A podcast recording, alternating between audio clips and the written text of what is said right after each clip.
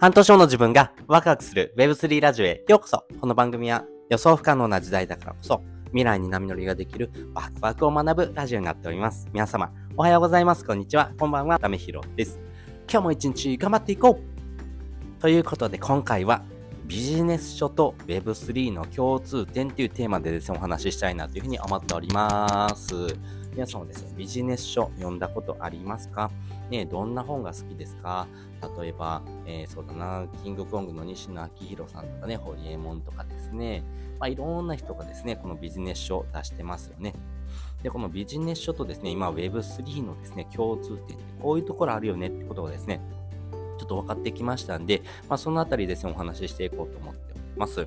で、この共通点、まあ、結論からですね、お話ししていくんですけども、何者になれるから、え、熱狂していたわけではなくてですね、え、小さな縁起をもらうためにですね、え、行動してきたというところがですね、まあ、共通点になっているのかなと思ってます。この小さな縁起をもらうってどういうことっていうところをですね、えこれから説明していきます。えまずです、このビジネス書ブームなんですけども、2018年頃ですね、ビジネス書ブームありましたよね。え特にですね、ニュースピックスとですね、えー、現当社の箕輪さんが組んでですね、毎月ビジネス書を出してましたよね。めちゃくちゃすごいブームになってましたけども、この時にはですね、この時代を変えるようなヒーローがですね、次々と出てきてですね、世界はこっちだよっていうふうにですね、手繰り寄せることができるようなですね、人たちがどんどんどんどん出てきたなっていうことで、えー、みんな熱狂してきたというところがあります。まあ、それによってですね、何者かになれるんじゃないのっていう期待もですね、えー、大きくなってきたというところがですね、このビジネス書のですね、大きなですね、ブームの一つになってるなと思ってます。で、このですね、あなたのワクワクとかですね、これ何者になれるんじゃないのっていうのですね、熱狂とかはですね、やっぱり一人のですね、えー、まあ誰か一人のですね、小さなですね、えー、まあ生き方に影響を与えてですね、まあそういうものをですね、通してですね、演技を作っていく。まあこういうふうなものがですね、基本的にビジネス書のですね、役割なのかなと思ってはいるんですけども、Web3 もですね、同じような考え方になっています。この Web3 っていうのはですね、お金ではなくてですね、人柄とかですね、えー、目的がめちゃくちゃ重要になってるんですね。まあ、詳しくはですね、なぜこれからの時代はですね、目的や人柄が重要なのかっていう回をですね、聞いてほしいんですけども、まあ、そういったところがですね、すごい重要になってるんですね。まあ、その中でですね、やっぱりこの人柄っていうところ、そして目的っていうところがですね、明確になってればなってるほどですね、えー、この Web3 のですね、えー、動き方っていうのはですね、大きく変わってきております。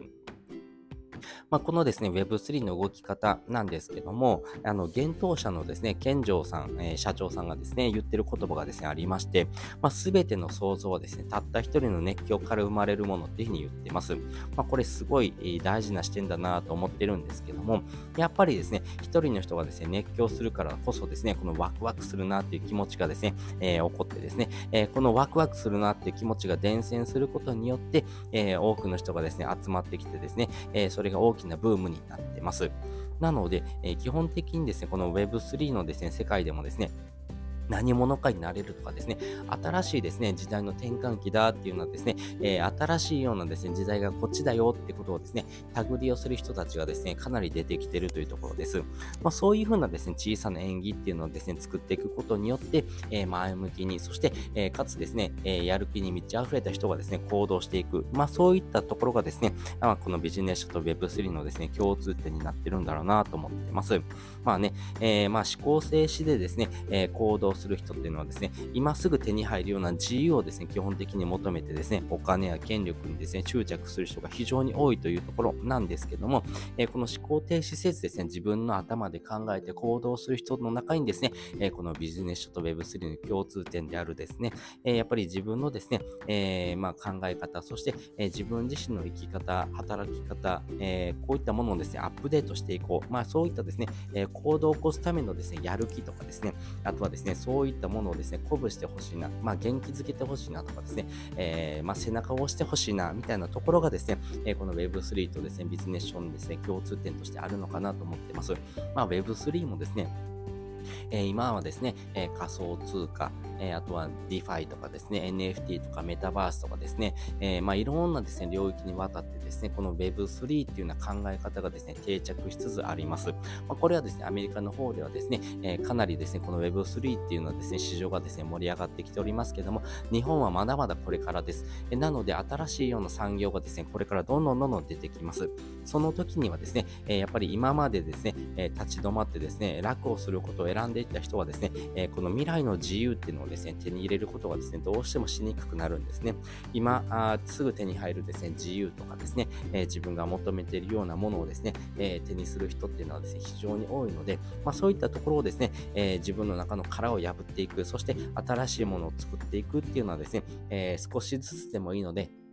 前に進んでいくようなですね、えそういったですね、行動、えそして、え行動プラスアルファのですね、えメンタルっていうのをですね、築いていくことがですね、このビジネス書と Web3 の共通点でありですね、そういったものをですね、え手に入れることがですね、めちゃくちゃ大事になってくる。まあそういったところがですね、人柄に通ずるんだろうなと思ってます。まあそういったところがですね、えこの世の中に存在するものはですね、やっぱり縁起によってですね、え生じますから、えこの縁起をですね、作っていく。そして行動することによって、えその縁起がですね、え何かしらのですね、え、縁をつないでくれる、まあ、そういった行動にですね、つながっていくというところがありますんでね、まあ、そういったところがですね、大事になってくるというところですね。なので、え、何かのですね、花を咲かしたいのであればですね、えー、まあ、例えばひまわりので、えー、花を咲かしたいのであればですね、えー、トマトの苗上でもですね、えー、咲かないわけですよね。まあそういったところがありますんで、まあ、自分自身がですね、どういうふうな行動をしていくのかっていう時にはですね、やっぱりこういうふうなやる気をもらえるとかですね、えー、行動することによって何かしらの縁をですね、つながっていける、そういったところがですね、えー、このビジネス書と Web3 の共通点だなというふうに私は考えておりますんでね、えー、ぜひぜひですね、このビジネス書とですね、え Web3 をですね、使ってですね、えこれから新たなですね、あなたの一歩をですね、踏み出す、そういったですね、背中を押すようなですね、配信につながっていけばいいなというふうに思っておりますんでね、えということがですね、今回のお話で、えー、お伝えしたかった内容になっております。ということで、今回はですね、ビジネス書と Web3 の共通点っていうお話をさせていただきました。もう一度結論をお話ししておくとですね、えー、まあ、小さなですね、縁起をですね、作っていく。まあ、そういったものをですね、まあ、作っていくことによって、えー、その縁起をですね、えー、まあ、広がっていく。まあ、その縁起が広がっていくような哲学とかですね、考え方がですね、えー、ま共通点になってくるんだろうなというところです。そして本日の合わせで聞きたいです。本日の合わせで聞きたいはですね、えま冒頭、そしてですね、本編でもありましたけれども、なぜこれからの時代はですね、人柄やですね、え目的が大事なのかっていう話のですね、リンクをですね、載せております。皆さんもですね、えこれからの時代を生きていくときにですね、そういった視点をですね、持っておいた方がいいよねっていうことをですね、お話ししておりますし、この Web3 っていうのはですね、了解がですね、えこれからどんどんどんどん産業として成り立ってきます。成り立ってきたときにですね、こういう風なところをですね、えー、えまあ、対応しておけば置くほどですね、えー、あなたのですね、えー、まあ、活動がですね、非常に飛躍するというところになりますんで、よかったらですね、このあたりも聞いてもらうとですね、より深く理解ができるかなというふうに思っております。ということで、本日もですね、お聴きいただきましてありがとうございました。また次回もですね、よかったら聞いてみてください。それじゃあ、またね。